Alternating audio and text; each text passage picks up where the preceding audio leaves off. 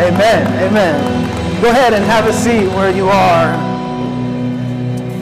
We've got so much great stuff ahead of us today. I'm excited to share with you part two of this series, Pray First. That's just so meaningful to us here. Got to tell you three quick things first.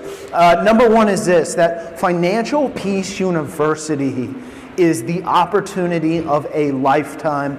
Uh, if you're anything like me, eh, this is controversial opinion, but I just think the financial literacy that's taught in the normal trajectory of middle school, high school, this life, what we're up to, where we're going, is just so weak and anemic. And if you've ever had questions like, how do I save for an emergency?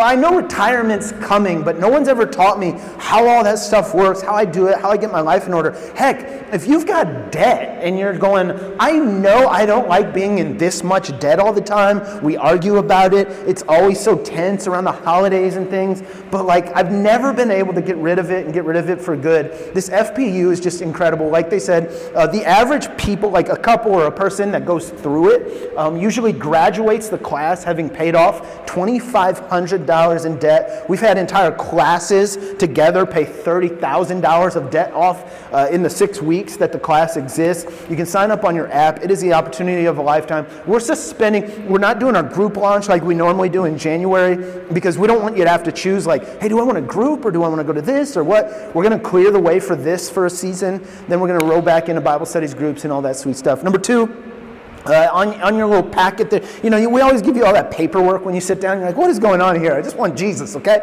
Uh, there's the giving envelope, there's the Connect card. There's also a little preview sheet for our next series.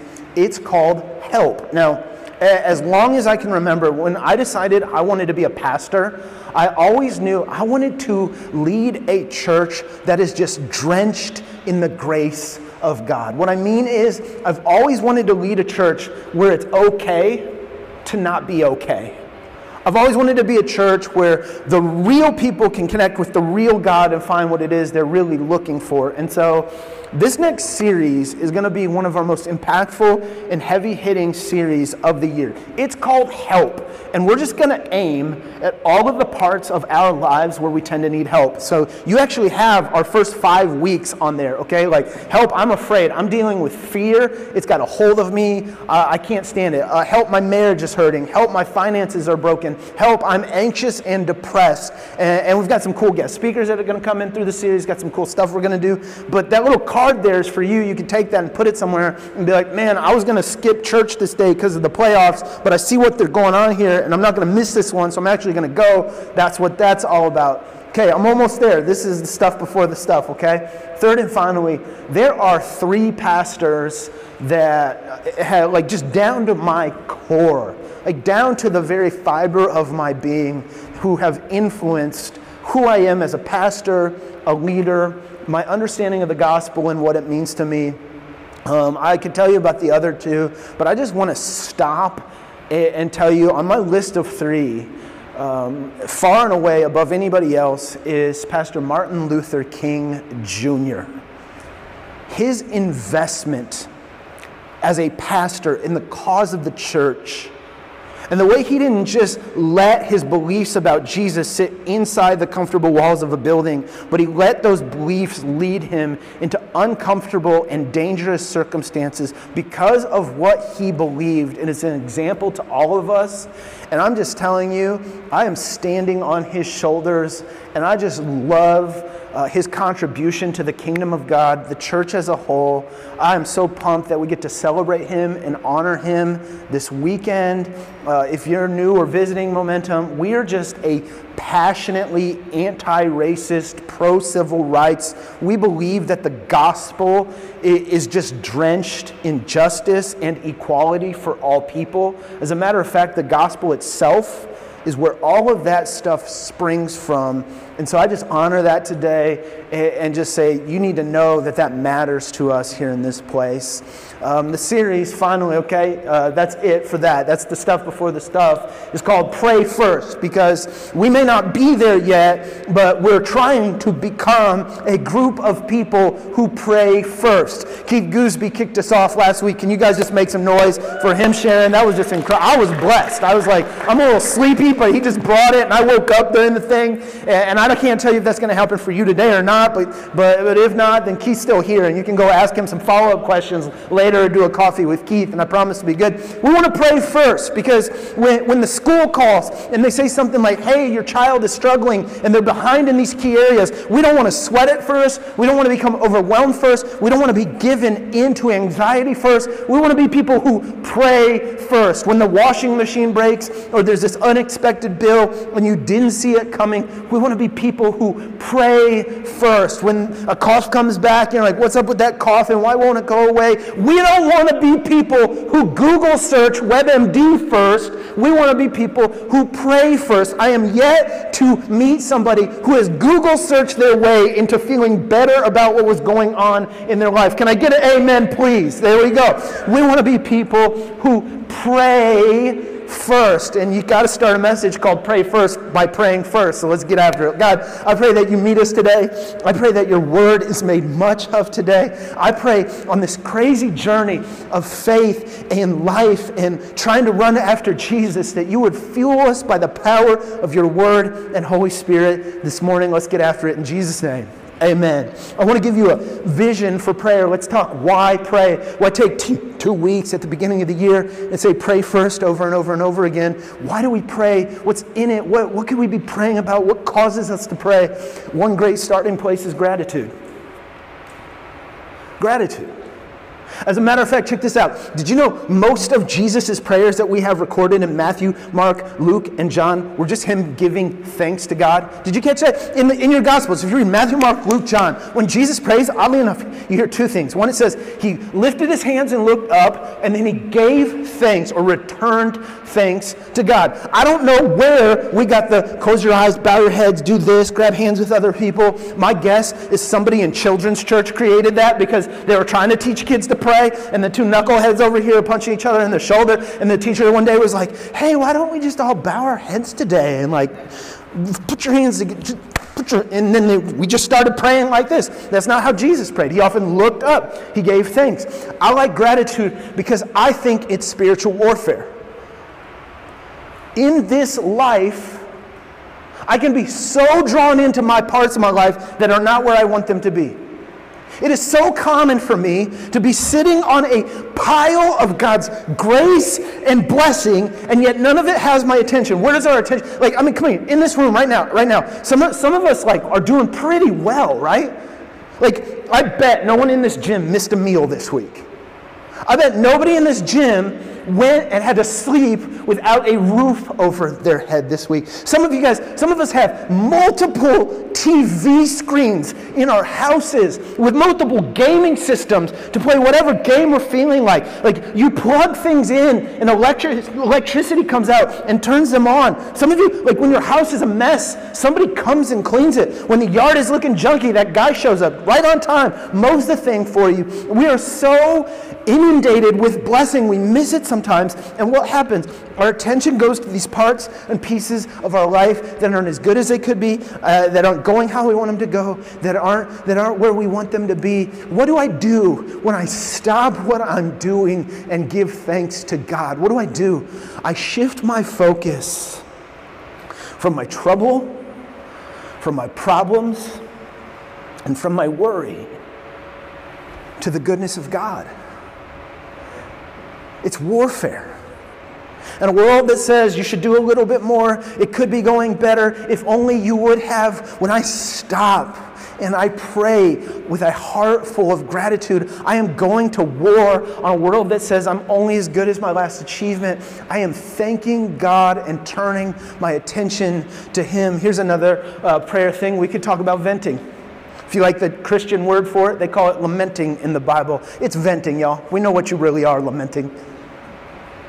It's appropriate sometimes in your faith, in your life, in your journey to vent to God. Believe it or not, He can handle it. When you've been the victim of an injustice, when you did everything right and it all came out wrong, when you've given all you have and somebody tries to tell you it's not enough, can I tell you something? It is biblical and appropriate to get in your car sometimes and just go, Ugh!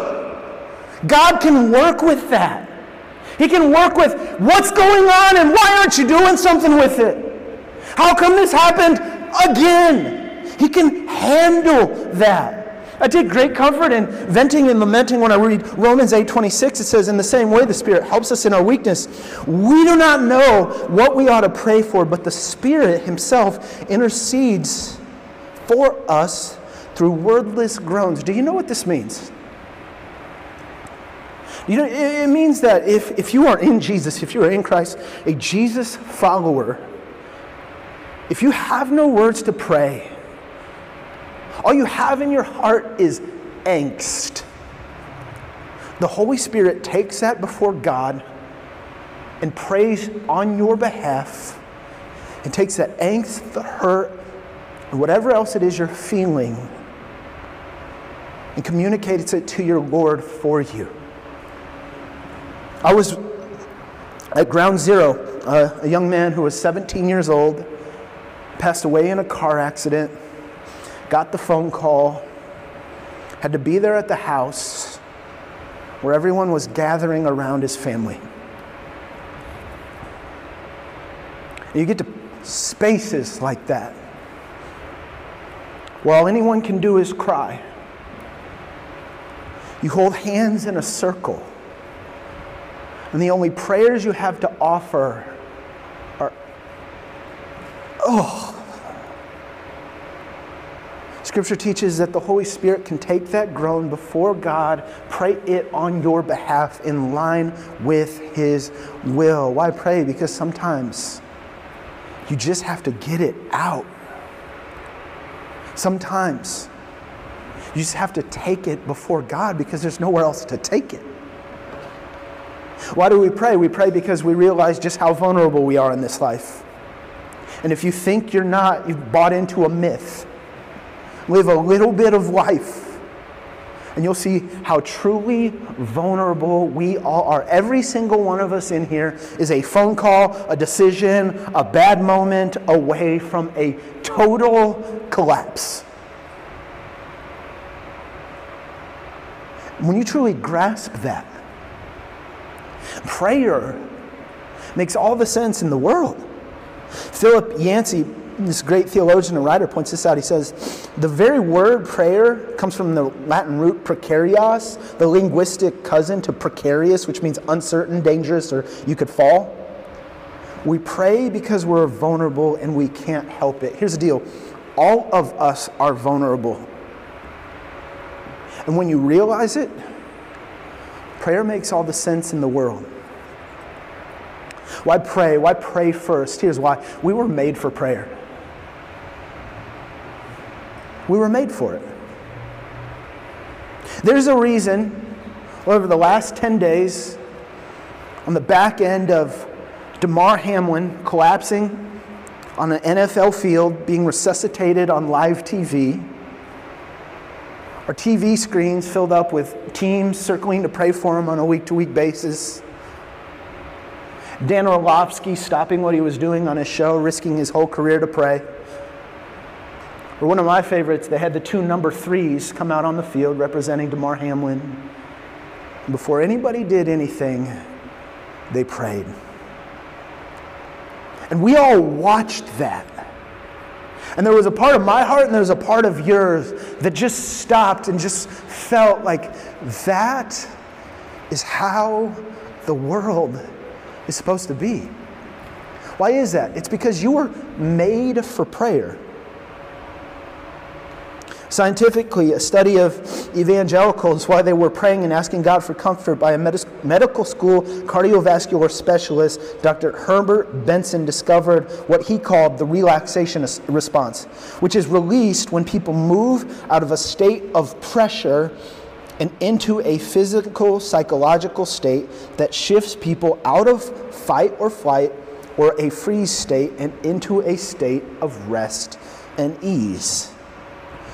Prayer is shown to increase neurotransmitters, which release dopamine that bring a state of relaxation, focus, and motivation and well being. One study This is a technical study done by Lisa Miller, professor and director of clinical psychology and director of spirituality and mind, body, and soul in the University of Columbia.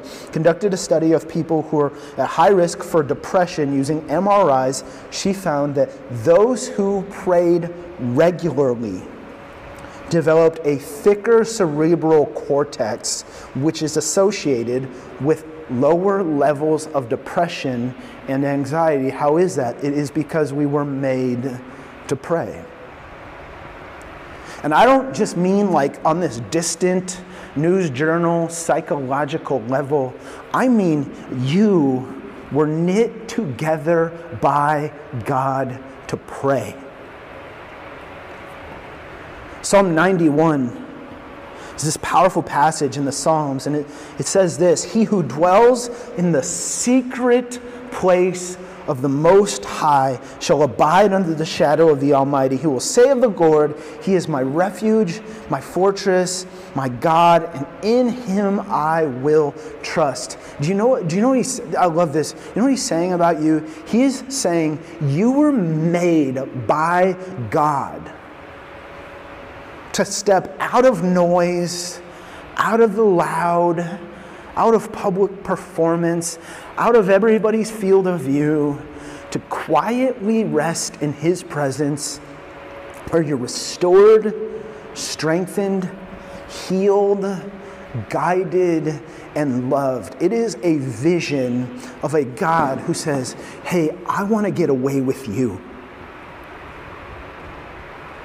I don't want them. I don't want it.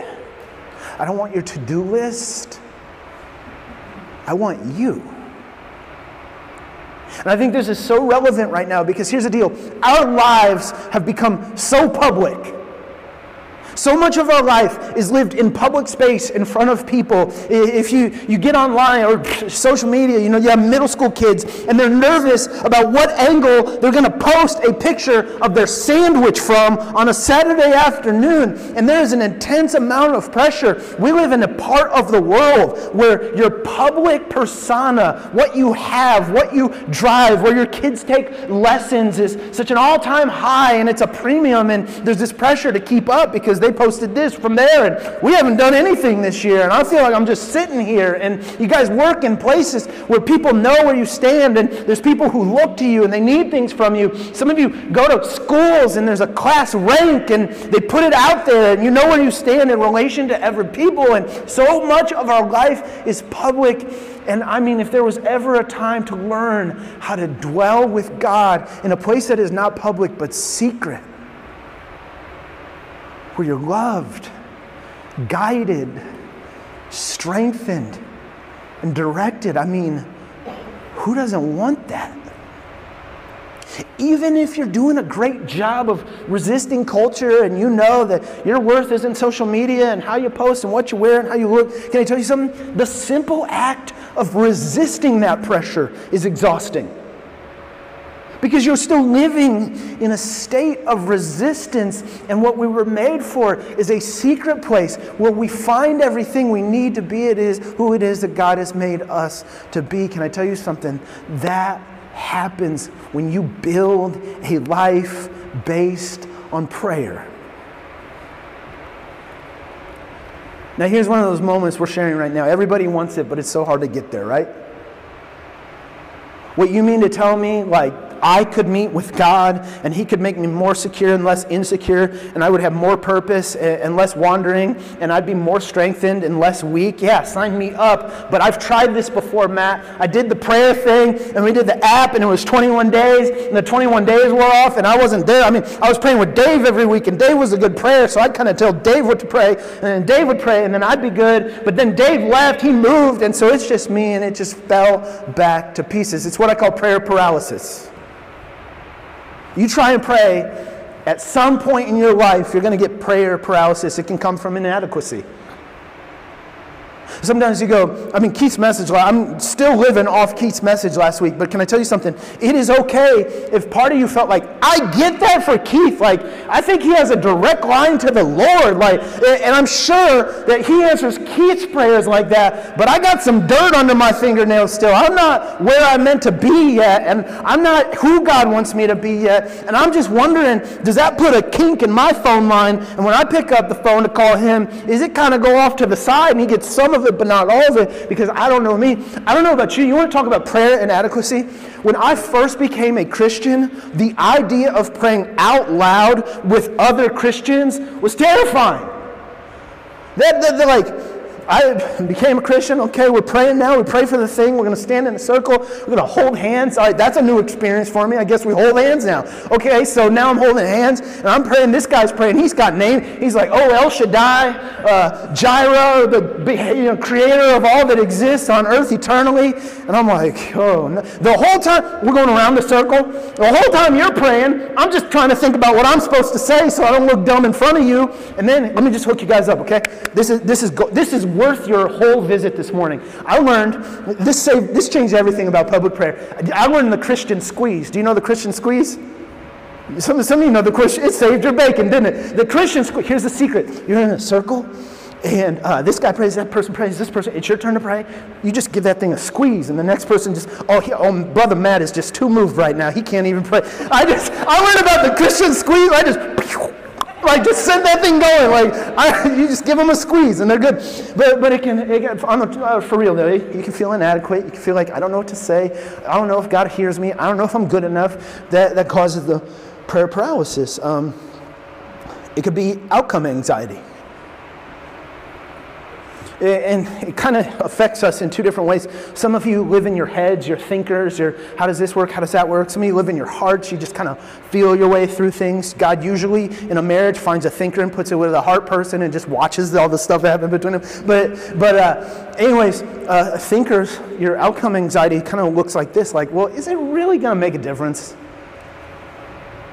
Uh, you know, like I understand before, like, we had science and irrigate. You know, the farmer, he prayed for his crops and hoped it would rain, and then by a weather cycle it would rain, and then he would think that God did it, and then they would just pray. But it's probably better that they pray, so let's just leave it be. Or, you know, now we have modern medicine, and they kind of, you know, you guys can pray for my kid, but I'm taking them to the ER first because if they get the medicine, then they'll be good. And the, the intellectual version of outcome anxiety is this thought, like, does this really matter? The heart shaped version, the feeling version, perceiving version of outcome anxiety is I'm scared I'm going to be disappointed. Like, what if I go all in with my heart on this, and this is something that I want so bad I can taste it, and I do all the things, and I pray all the prayers, and it doesn't go my way? Where does that leave me with God? We could talk all about our God views, what we think about God, what we think of when we think of God. Is he a nice God? Is he a busy God? Is he out taking care of things that are bigger than me that can cause prayer paralysis? There's all kinds of things we could say about this, but I'll just kind of cut to the chase. It, it tends to push us to two unhealthy sides of a spectrum. On one side, you get this passive complaining and then the other side, you get obligation before action. Uh, passive complaining is kind of people who have just detached themselves from life and living and have just kind of resigned themselves like i'm going to pray about it i'm going to watch the news and i'm going to ask god to bless it i'm going to lose my keys and i say lord help me find my keys and hey oh he's up there. Oh it's bad out here. God you got to change them change that but but when it comes to like living when it when it comes to engaging when it comes to being out there living a life of meaning and purpose and adventure with King Jesus, they've kind of given up on that whole spot. And they sit back here comfortably, kind of throwing prayers out into culture and at things that they don't really like. But on the other hand, prayer paralysis leads some people to go, you know what? Like, I'm just going to get it done myself. Like, come on, like, I, there's a whole world out there that's going to hell in a handbasket, and they need more people out there. To, let's go on a mission trip. Let's go fix something. Let's feed the guy. He's holding a sign. I'm going to I'm to give him some money this week. I'm going to tip extra at the restaurants. I'm going to go build a thing. When I see the neighbor, I'm going to meet the neighbor. I'm going to do all this stuff. I kind of heard prayer's a thing. I know God's up there, but it's really about my actions, my working, and my doing, and my strength. So I'm going to give God one of these, uh, Lord bless it. Here we go. And then I'm, and I'm gone. And so you get people on one side kind of sitting back, not engaging, you know, so heavenly minded, they're no earthly good. And then you get the other side of people going, guys, we got to get busy here. Like, there is a world to save, and it needs us. So let's go. Oh, Lord, bless it. And both miss it. And so I want to give you one simple challenge this week. What do we do with this, Matt? Where am I supposed to go from here? One simple idea, one simple vision. I want to challenge you to simply pray what you've got. I'm not a big like title of a message guy. You, you, ever seen pastors? They got all that swag and they're like, I titled this message Today Your Life Change. Turn to somebody next to you and tell them Today Your Life Change. I don't do that a lot. Like bit, we put these on YouTube and she's always like, Hey, what's the caption going to be this? Hey, here is a this message has a title. It is called Pray What You've Got, and I believe it could change everything for your prayer life. I believe a great prayer life for you and for me is far easier than we make it, and it begins with dropping our fears dropping our pretense, drop what you think you should be praying, simply approach the loving God of heaven and earth with boldness and pray what you've got. If I could give you one challenge for this year, one thing that'll shape your prayer life, it would be the simple idea of praying what you've got. Not praying as you think you're supposed to pray, not praying like the person across the circle from you, that you would learn to approach God with everything you have and everything you are and with whatever you have and simply pray what you've got. Now, if you're like, Matt, that's too simple, that's pastor talk, you're taking this big thing, trying prayer, you're trying to put it in one sentence and that's not going to work for me. I want biblical prayer, Matt. I want like, how did Jesus pray? Where's that? Come on, where's the Our Father who art in this? You know, what, where is that stuff? I'd say scan the pages of Scripture, start to finish, and every single hero lifted up in Scripture is somebody who didn't have it all figured out, but they simply brought God what they have. Go to Moses for me the powerful moment, he and God, God and him, quietly together on the side of a mountain. Moses there playing, Lord, show me your glory. Just pass by me and it'll be enough. I'll shine like the sun. You remember that story? He starts leading the people of Israel out of Egypt, out of slavery, out of bondage into this promised land. They get on his nerves in all of three months. And there he is, just a couple days after, Lord, show me your glory. And you get these words Moses was troubled he asked the Lord, Why have you brought this trouble on your servant? What have I done to displease you that you've put all this burden, these people on me? Did I conceive of these people? Did I give them birth? Why do you tell me to carry them in my arms, God? That sounds like a man who's praying what he had. I don't have the passages, but if you look at the life of Elisha, I know that Elisha called down more miracles from heaven than any other prophet in the entirety of Scripture. And then you get that passage where these guys are. Elisha also had some male pattern baldness in his in his world, and he's walking across from here to there in this one place, and there's these kids up on this hill, eh, and they're, hey, baldo, what are you doing down there? Hey, hey, bald guy, and they're they're harassing him and making fun of him, and you get this crazy story. You read it; it's in your Bible that you brought today, he calls on some bears to go attack the kids, and what comes wandering out of the woods all of a sudden? Can I tell you something? He prayed what he had. You got David, the psalmist, the man after God's own heart. He says, Let all creation rejoice before the Lord. And uh, a few chapters later in Psalm 137, after his army is attacked and defeated, he says, Happy is the one, this is graphic, who seizes their infants and dashes them against the rocks. He prayed what he had. Well, Matt, like that was the Old Testament. The New Testament, they kind of figured it out. God of love, grace changed hearts. I go, have you seen Jesus' prayers? In Matthew 6, you hear Jesus, and that's that famous, like, Our Father who art in heaven, hallowed be your name, your kingdom come, your will be done. And it's so beautiful and poetic, but then you get Jesus on his face the night before his execution saying, God, I don't want to do this. Take this from me. Get somebody else. Find another way. You got Jesus on a cross saying, God, why have you mistaken or why have you forsaken me? That's a misprint. But then you got Jesus on the back end of the resurrection saying, God, show me your glory again. One day at a time, simply praying to God and bringing Him what He had.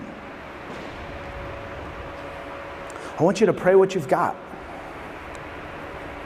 You got bad motives? Pray them.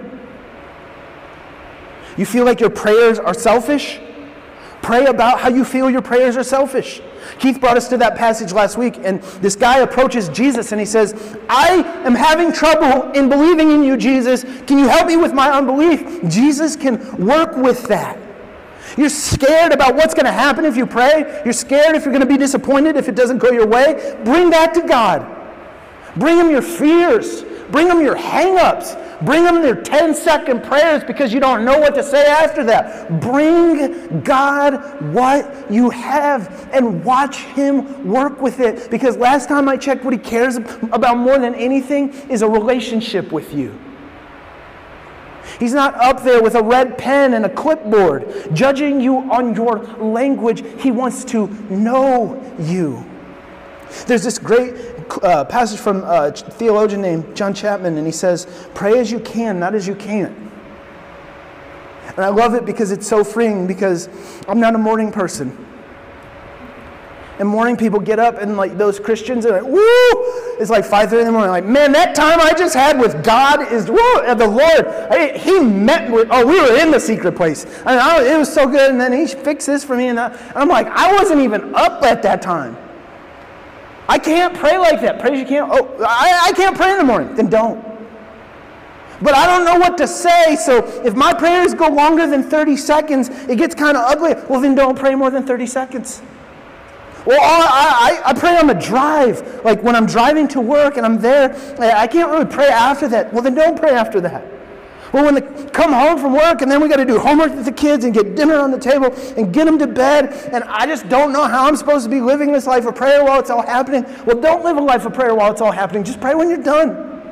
Pray in the morning. Pray as you can, not as you can't. Start where you are because trust me, God can work with that.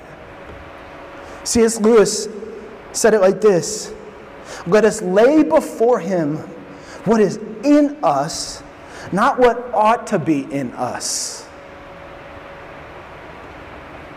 Do you hear what he's saying? He's saying, when you go to God, don't go to God as something you're not. When you pray to God, you don't have to like dust it off and go, okay, well, I, I just cussed out the kids. I'm mad about this. And, oh, dear Father, would you please just bless this household in your name, kind, loving Jesus? You don't have to do that. You can bring this you that just cussed at the kids to him because he can handle it. You can bring the you with the faults and failures to Him because He can handle it. I, I mean, you want to transform your life. Change that prayer of like, oh Lord, uh, lead me into purity and your everlasting love to like, hey, I have a re- God, I have a real struggle with pornography. It's messing up things around me, and I need your help doing something about it because I can't do it myself. He can work with that. If you look through the pages of Scripture, there is one thing God hates. There's a few, but one of them is pretending because He knows. He knows your heart. He knows your struggles. He knows where you've been. He knows what happened to you. And He knows what it did to you. And what He's longing for is that you would bring the real you to the real Him so you can find what it is you really need. You want to know my, one of my favorite Jesus stories in the entire scripture? Jesus told parables. A parable is a made up story about a spiritual reality. So, most of the time, he would tell a parable. It was a fictional story Jesus was telling, but it pointed to a true spiritual reality.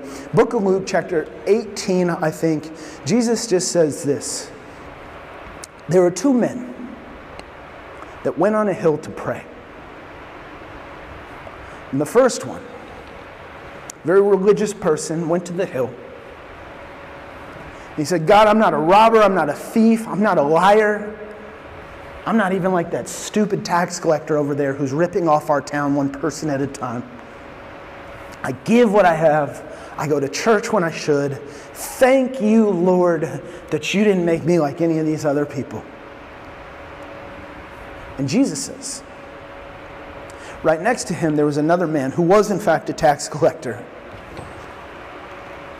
And it says, he got to the top of the hill, he fell on his face, and the only words he could share were, God, have mercy on me, a sinner. God, have mercy on me. I sin. And then Jesus says, That's the one who got it. That's the one who found grace freedom, and everything he was looking for on that hill that day. Because he prayed what he had. See, both ends of that prayer spectrum miss it. Over here, there's those passive complainers. Lord, just change it, fix it, help us. It's the action driven people just praying out of obligation. And both miss the most important thing, which is relationship. The place where we're strengthened, held, loved, guided, and believed in is when we're in relationship with God. Adam and Eve walked with God in the cool of the morning. When they were connected to God in relationship, there was no fear, insecurity, death, or darkness. Because they were connected to Him in relationship. Jesus walked the earth and he painted a picture of eternal life not just life forever in heaven. He would say there's this life available to you. It's an abundant life, it's an eternal life.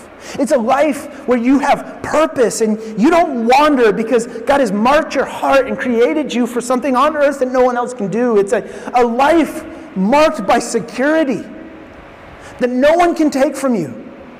It's a life where you walk free from the whims and opinions of others because you always know that you're enough. It's a life where you're held. It's a life where everything around you could be chaos, but inside you feel peace and strength and stillness. The writer of Hebrews would say it's a life where you have hope as an anchor for your soul. Jesus called it eternal life. And in John 17, verse 3, I don't have it here. Take a note. You don't want to miss this. He tells tells us where we can find eternal life. After three years of ministry, he spills the beans in his final prayer with his disciples the night before he would be killed on a cross. He says, Look at me. Don't miss this. This is eternal life. That they know you the one true God, and the Son who you sent. Where is life found? Where is hope found? Where is security found? Where are new beginnings found? Where is grace found? Where is guidance found? Where is light, life, and love found? Where is everything you were made for and are looking for found? It's in a relationship with Jesus. Can you show them our last chart? What I love about praying what you got is it's the space where you enter into relationship with God. What makes the simple concept so deep and profound is when I lay aside pretense, who I think I should be and what I think I should be saying, and I bring God all of me, the real me, my relationship with Him grows. About six years ago, I was sharing a home with three females. It was the best of times, and it was the worst of times. My entire house was turning pink. There's glitter all over the table and stuff. Stuffed animals, you're just tripping over them. Doll houses, Barbies, the whole works. And like any man in that situation, I was like, another guy around here wouldn't be the worst thing in the world. Britt gets pregnant. We go get the ultrasound, and I hear those three words It's a boy. And this little maniac entered our lives and changed everything. And I'll tell you something the lengths I go to for relationship with this young man are astounding. He was into dinosaurs. So for hours at a time, I'm sitting on the ground with cramped up legs, just hearing for the 15th time how the Dilophosaurus didn't really spit venom, but people think it did because it was recreated in the movie Jurassic Park to be more frightening. I'm learning facts about the Velociraptor and the Utah raptor and the little raptor, and the actual size of the raptor was knee high. He switched to Pokemon, and now we're into Pokemon and Charizards and whatever puffs and, and Pikachus and all this stuff. And we do this thing now where I sit there with the computer and we're staring at it, and he doesn't have Pokemon cards he wants, and he figured out that we could take a picture from the internet and print it on the paper the size of a Pokemon card, and hopefully we don't go down for forgery or something like that. But he's got a whole collection, and we get to the page where he picks the picture out of the the Pokemon, and it's Google Images, and there's you know a six-year-old sitting in front of infinity on the internet with unlimited pictures of Pokemon. And he's scrolling. he's like, this one, yeah, Dad, this. Wait a second, no, not that one. We need Plan B. And I sit there for hours with this little man staring at a computer with stuff that I don't care about. Do you know why? Because I want to know him. More than anything else on earth that I want for that boy, I want to know him. And I tell you that to tell you this morning there is a God out there who is madly in love with you. And he wants to know you. He wants to talk to you in the morning. He's ready for you to confide in Him with your problems for the 15th time? He's the one that can take you from who it is you are to who it is you want to be. But above all that, He's simply thrilled to be with you. So you pray what you got. Because when the real you meets the real God, you find what it is you're really looking for. And so this year, would you be somebody who prays first? Would you lean in to relationship with God? Would you say, you know what, I made a lot of resolutions this year. I don't care if any of them happen, but at the end of this year, I know Jesus better. It's been a good year. Would you be the Jesus follower who clings to faith when everything looks like it's not going to work out? Would you be the Jesus follower who takes this thing called faith and makes it real in the world right where God placed you because there's no one else who can do it on your behalf? And would you be willing to draw close to your Lord and your Savior in relationship? Because that's what this is all about. Would you stand and I'm going to pray for you?